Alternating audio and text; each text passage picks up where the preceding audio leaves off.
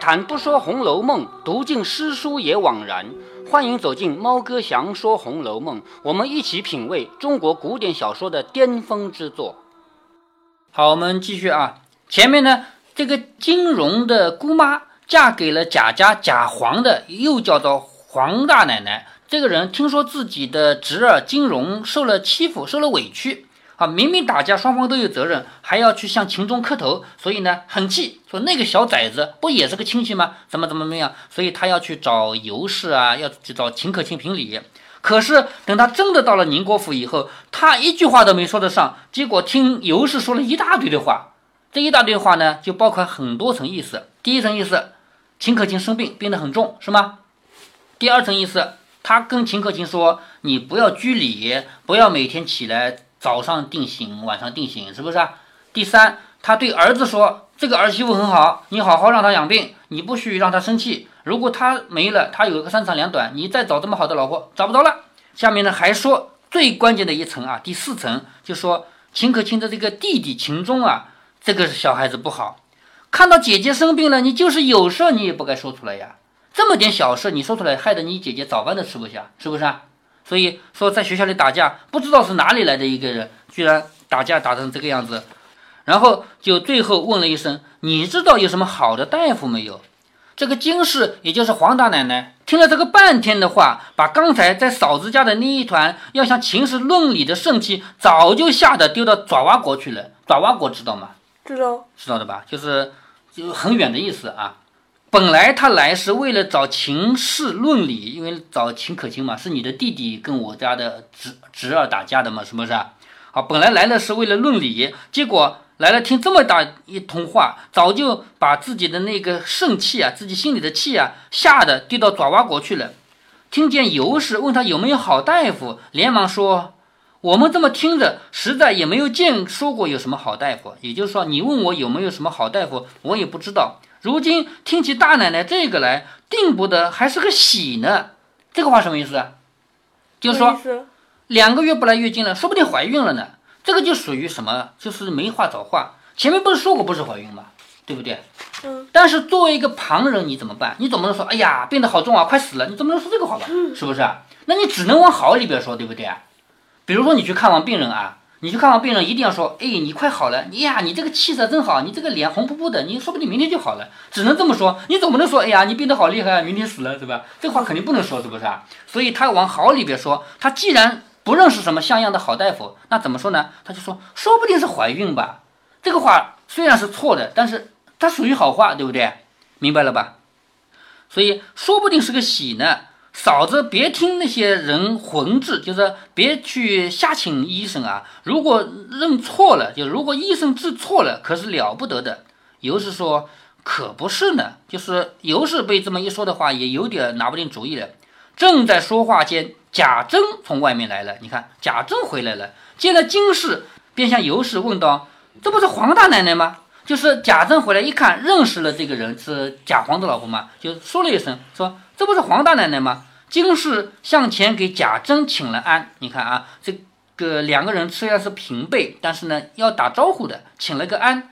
贾珍向尤氏说：“让这个大妹妹吃了饭去，也就是说你到我们家来做客，我不能让你饿着肚子回家，是不是啊？就跟自己的老婆贾珍跟尤氏不是夫妻两个吗？对不对？贾珍向尤氏说：让大妹妹吃了饭再走。贾珍说的话就往内屋里去了，也就是说他是不会。真的管吃饭的事的，这个话说给老婆听了，让老老婆去安排就行了，是不是啊？所以就往内屋里去了。金氏此来原是要向秦氏说说秦钟欺负他侄儿的事，见秦氏病着，非但不能说，而且也不敢提了。就是他这趟来的目的是达不到的喽，对不对？就不好提了。况且贾政尤氏又带得很好，反转怒为喜，说了一会子话就回去了。好，到这里为止，第。十回的前半句话就完了，就是金寡妇贪利全受辱就结束了。金寡妇这个人，因为儿子到学校里去念书呢，还有很多好处，前面提到过一二三很多好处，所以为了这个，所以暂时受点委屈，叫金寡妇贪利全受辱就结束了。好，从这儿开始呢，就要讲下面这个医生的事了，叫张太医论病系穷源了。金氏去了以后。贾珍才过来坐下。你看贾珍这个人，刚才金氏在的时候，毕竟他不是自己的老婆，对不对啊？所以他往另外一个屋去了。等金氏走了以后，贾珍才过来，就问尤氏：“今天他来有什么事儿吗？”就是刚才当着面是不能问的，说你来有什么事吗？是吧？不能问的。说现在走了嘛，就问今天他来有什么事吗？尤氏就回答没说什么。一进来的时候，脸上好像有点气恼，说了这个半天的话，提起媳妇儿的病，他倒渐渐的气色平定了。你看来的时候脸上有气，看出来的吧？是不是？因为他他的金融侄子金融受了委屈嘛。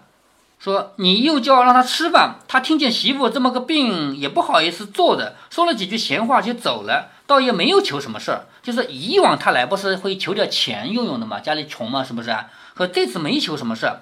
如今且说媳妇儿这个病，就是咱们不要说这个黄大奶奶了，咱们就说咱们媳妇儿的病吧。如今且说媳妇儿这个病，你到哪里去寻一个好大夫来瞧瞧？就说多少个医生都看过来了，也没有办法。你能不能找一个更好的大夫来瞧瞧？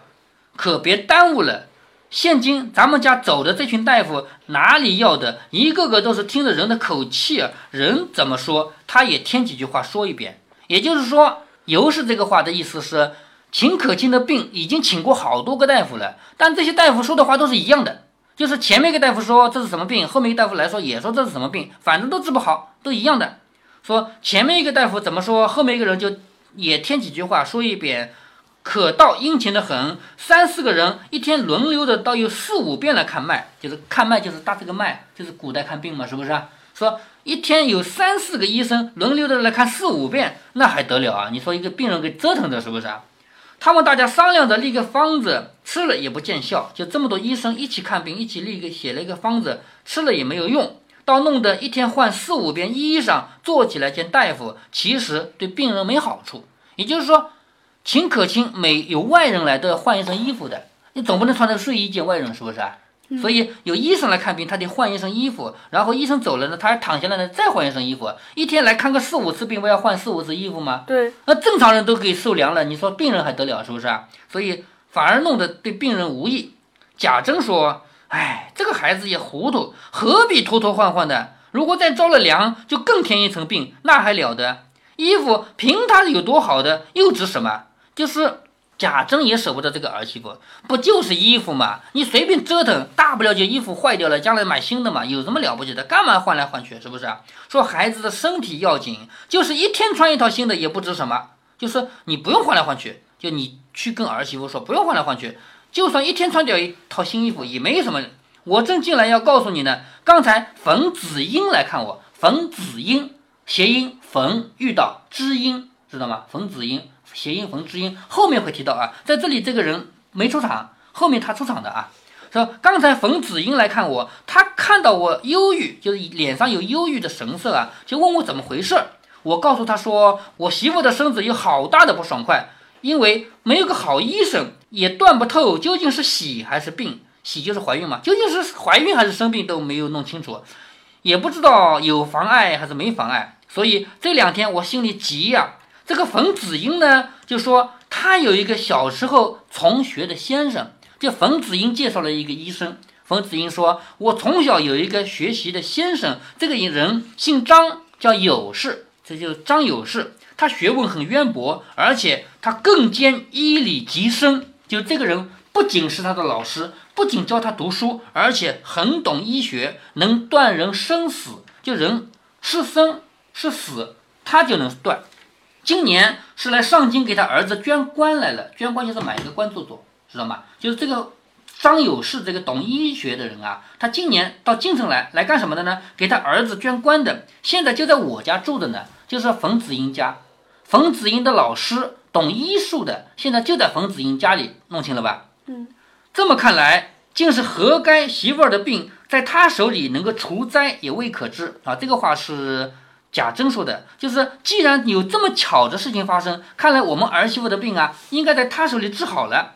我即可差人拿我的名帖请去了，也就是说，我刚刚已经叫人拿我的请帖、拿我的名片去请那个医生了。今天倘或天晚了不能来的话，明天想必一定来。就是这个张有士这个医生啊，如果今天晚了来不了的话，明天一定来。况且冯子英又即刻回家亲自去求他，你看这个人面子不小啊。两个人请。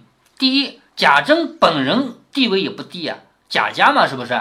贾珍他的名帖拿过去，也就是他的名片拿过去请，是一个很身份很高贵的人请他。另外，冯子英是张有师的学生，对不对？而且这个老师就住在他家里的嘛，关系肯定很好呀，是不是？冯子英亲自回去求他，两个人一起请，一定能请他来的吧？所以务必叫他来瞧瞧，等这个张先生来瞧了再说吧。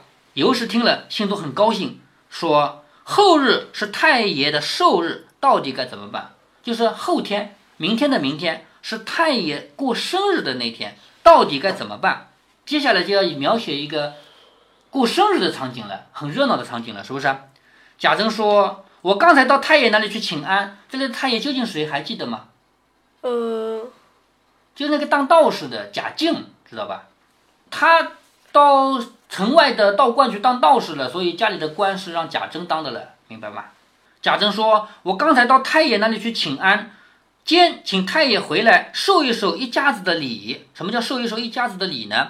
就是你过生日这一天你是寿星，那你既有儿子又有孙子，你不是长辈吗？对不对？大家来给你拜寿，磕个头什么的拜寿。所以呢，贾珍也说了，后天是他老爸的生日嘛，所以。”他是到外面去给老爸请安，想请老太爷回来，想请贾静回来受一受小辈们给他磕头祝寿，就是受一受一家子的礼。太爷就说：“我是清净惯了的，我不愿意往你们那个是非场里闹去。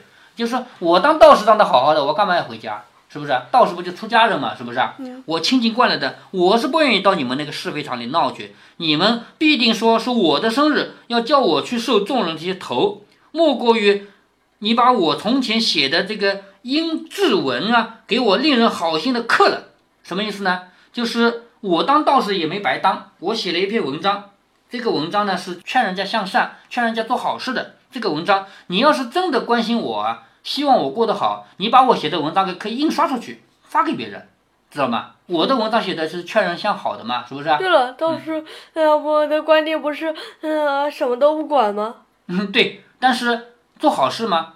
这样的话才能够上天堂吗？这个都是一一起的嘛，就所有的出家人都是一样的想法嘛，是吗？所以劝人向善的，说你如果真的对我好，希望我过得好的话，你就把我写的这篇好文章啊，给我刻出来，比叫我无故受众人的头要强百倍呢。就是我回去受你们这些小辈们磕头，你还不如把那个刻出来，比这个好百倍呢。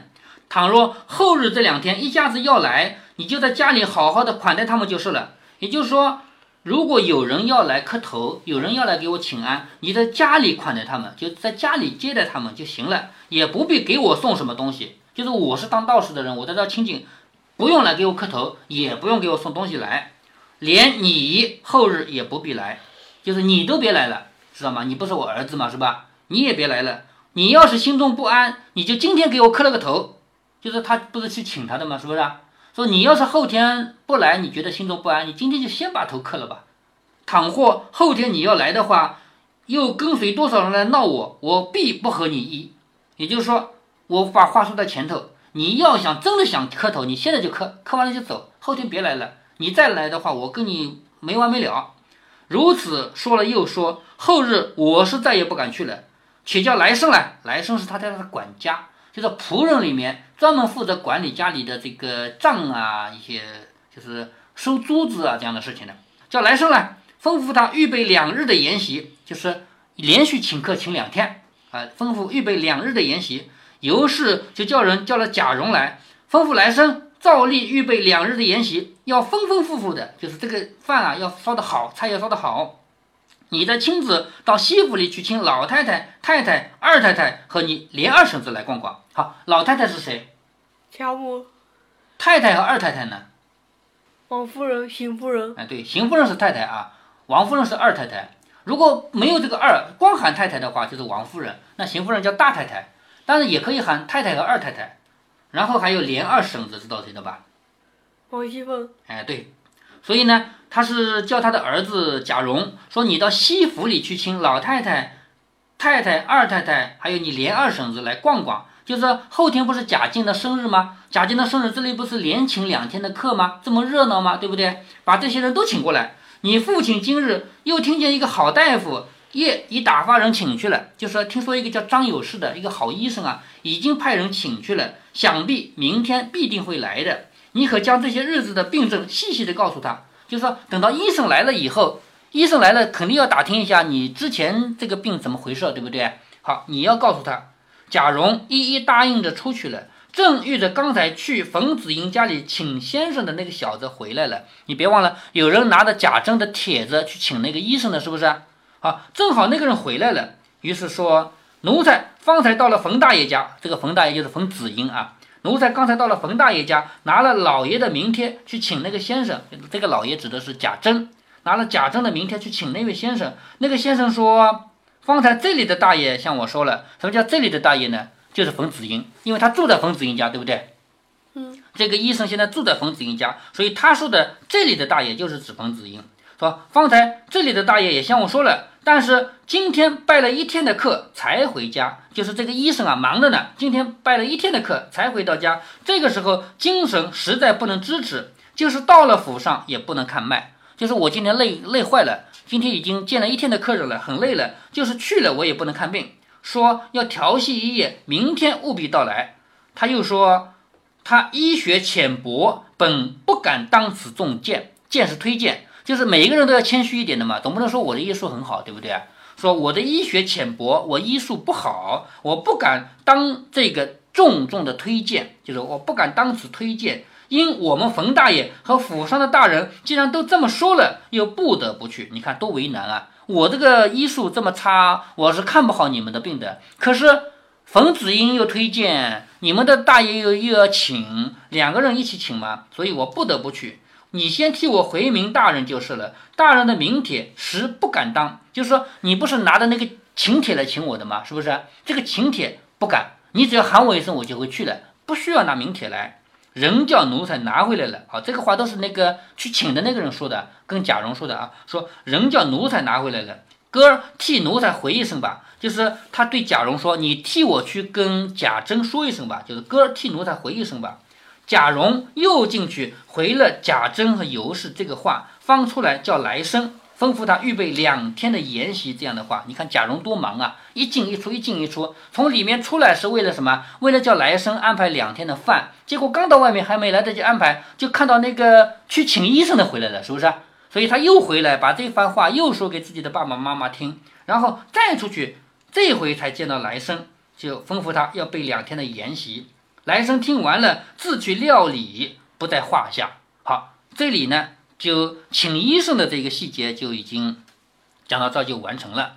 那这一段我们看一个很顺利的过渡。第十回从金寡妇开始写起，因为金寡妇是她的侄儿金荣受了气嘛，受了委屈嘛，他要去论理嘛，于是他来到宁国府。其实他就是一个跳板，他从写作的角度上啊，他就是一个跳板作用，他不是什么主角。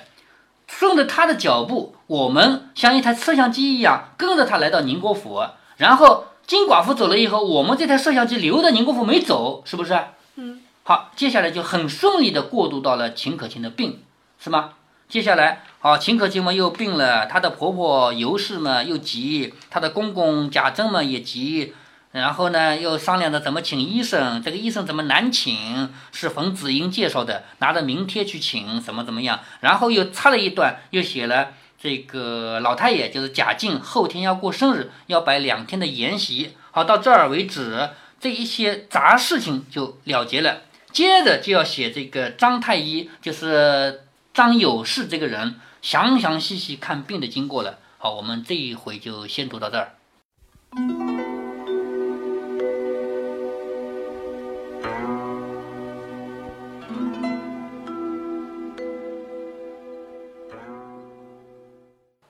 黄大奶奶来到尤氏这里，拉了一通家常，然后带着未完成的使命，也不可能完成的使命走了，留给我们的是秦可卿扑朔迷离的病。